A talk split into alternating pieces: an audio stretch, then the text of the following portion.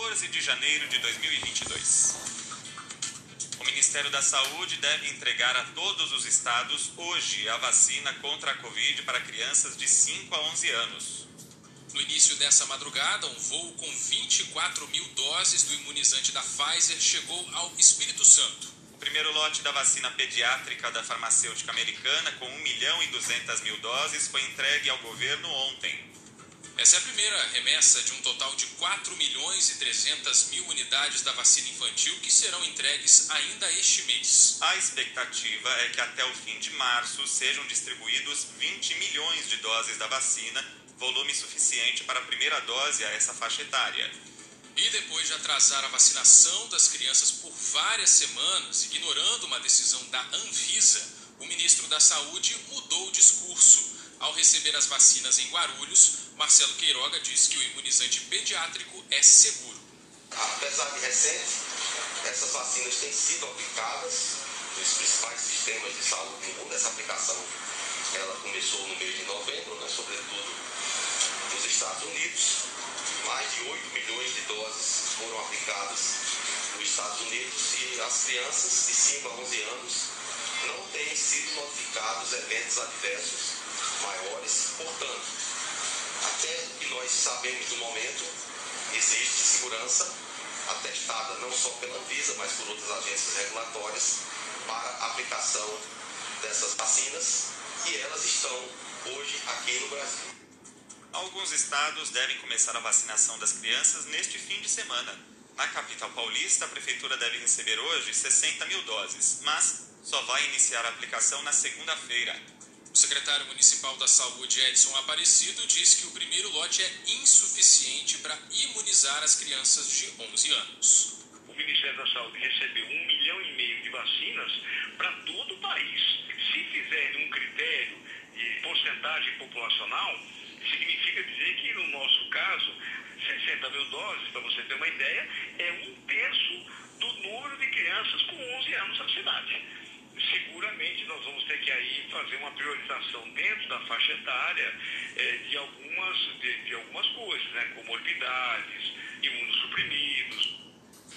No Rio de Janeiro, o governo começa a distribuir hoje as vacinas pediátricas da Pfizer aos 92 municípios fluminenses. O secretário estadual de saúde, Alexandre Chieve, acredita que todas as cidades do estado poderão começar a vacinação infantil na segunda-feira quantidade inicialmente é, pequena, um pouco mais de 90 mil doses, mas que já vai ser suficiente para que a vacinação comece em todas as cidades do Rio de Janeiro já a partir de segunda-feira.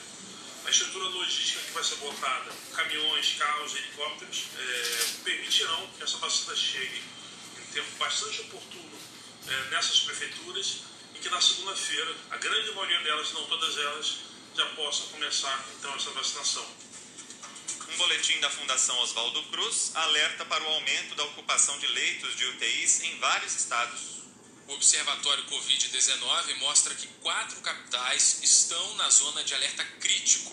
Goiânia, com 94% de ocupação dos leitos de UTI, Fortaleza, 88%, Belo Horizonte, 84% e Recife com 80% das UTIs ocupadas. Nas cidades de Macapá, Porto Velho, Maceió, Salvador, Brasília e Vitória, a ocupação das UTIs para a Covid está entre 60% e 77%.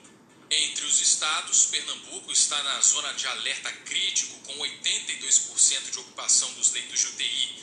Outros sete estados e o Distrito Federal estão na zona intermediária, com taxas que variam de 61% a 74%. Os pesquisadores da Fiocruz alertam que, apesar da vacinação, o aumento na taxa de ocupação dos hospitais exige a atenção das autoridades, como destacou na TV Globo Margarete Portela.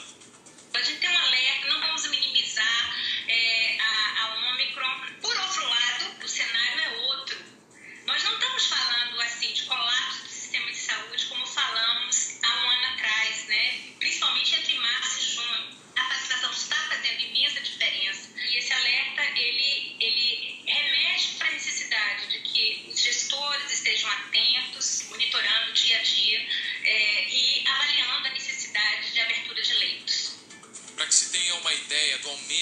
internações nesse início de ano, no dia 7 de janeiro, havia 47 pacientes com Covid internados na rede pública do município do Rio de Janeiro. Hoje, já são mais de 280. Em São Paulo, a Prefeitura da capital anunciou a reserva de 1.100 leitos exclusivos para tratamento da Covid-19, o aumento do horário de atendimento das unidades de saúde e a montagem de 23 tendas para acolhimento da população. Nas últimas 24 horas, o Brasil registrou quase 100 mil novos casos da Covid-19. A média diária está acima de 60 mil, índice mais alto desde junho do ano passado.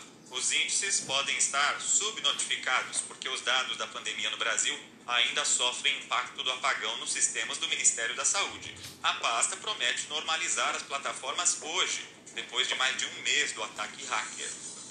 Agora 6 e 9. A Anvisa deve analisar nos próximos dias o pedido do Ministério da Saúde para a liberação do autoteste de Covid-19 no país. O pedido foi feito no momento em que os testes convencionais estão em falta no país por causa da explosão das infecções por Covid.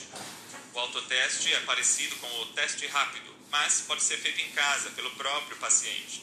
A Anvisa já adiantou que as regras atuais da agência só permitem o registro de autoteste caso haja uma política de saúde pública e estratégia de ação estabelecida pelo Ministério da Saúde.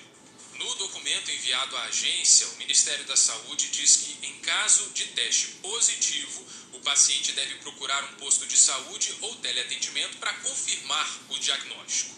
O profissional de saúde seria o responsável pela notificação do caso ao governo federal. Mas o ministro Marcelo Queiroga disse que a notificação deverá ser feita pelas farmácias que venderem os testes, sem explicar como seria o processo.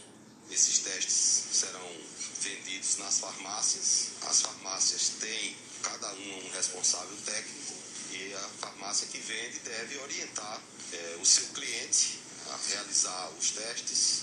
Também a, as indústrias que fabricam os testes devem ter, deixar acessíveis tutoriais explicando como se realiza o, teste e deve haver notificação do resultado na plataforma das próprias indústrias de, que vendem os testes né? e as farmácias são responsáveis por essa notificação.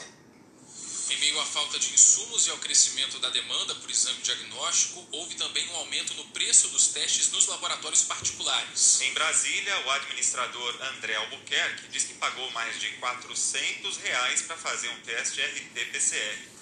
Foram 450 reais. Eu já tinha pago um emergencial antes, mas tinha pago menos alguns meses atrás, alguma coisa do tipo 150, 300 reais, alguma coisa assim. Só que agora foi para 450. Eu, como estava precisando e meu plano de saúde estava com uma fila grande, optei por pagar e resolvi logo, né? Eu precisava da informação em curtíssimo prazo.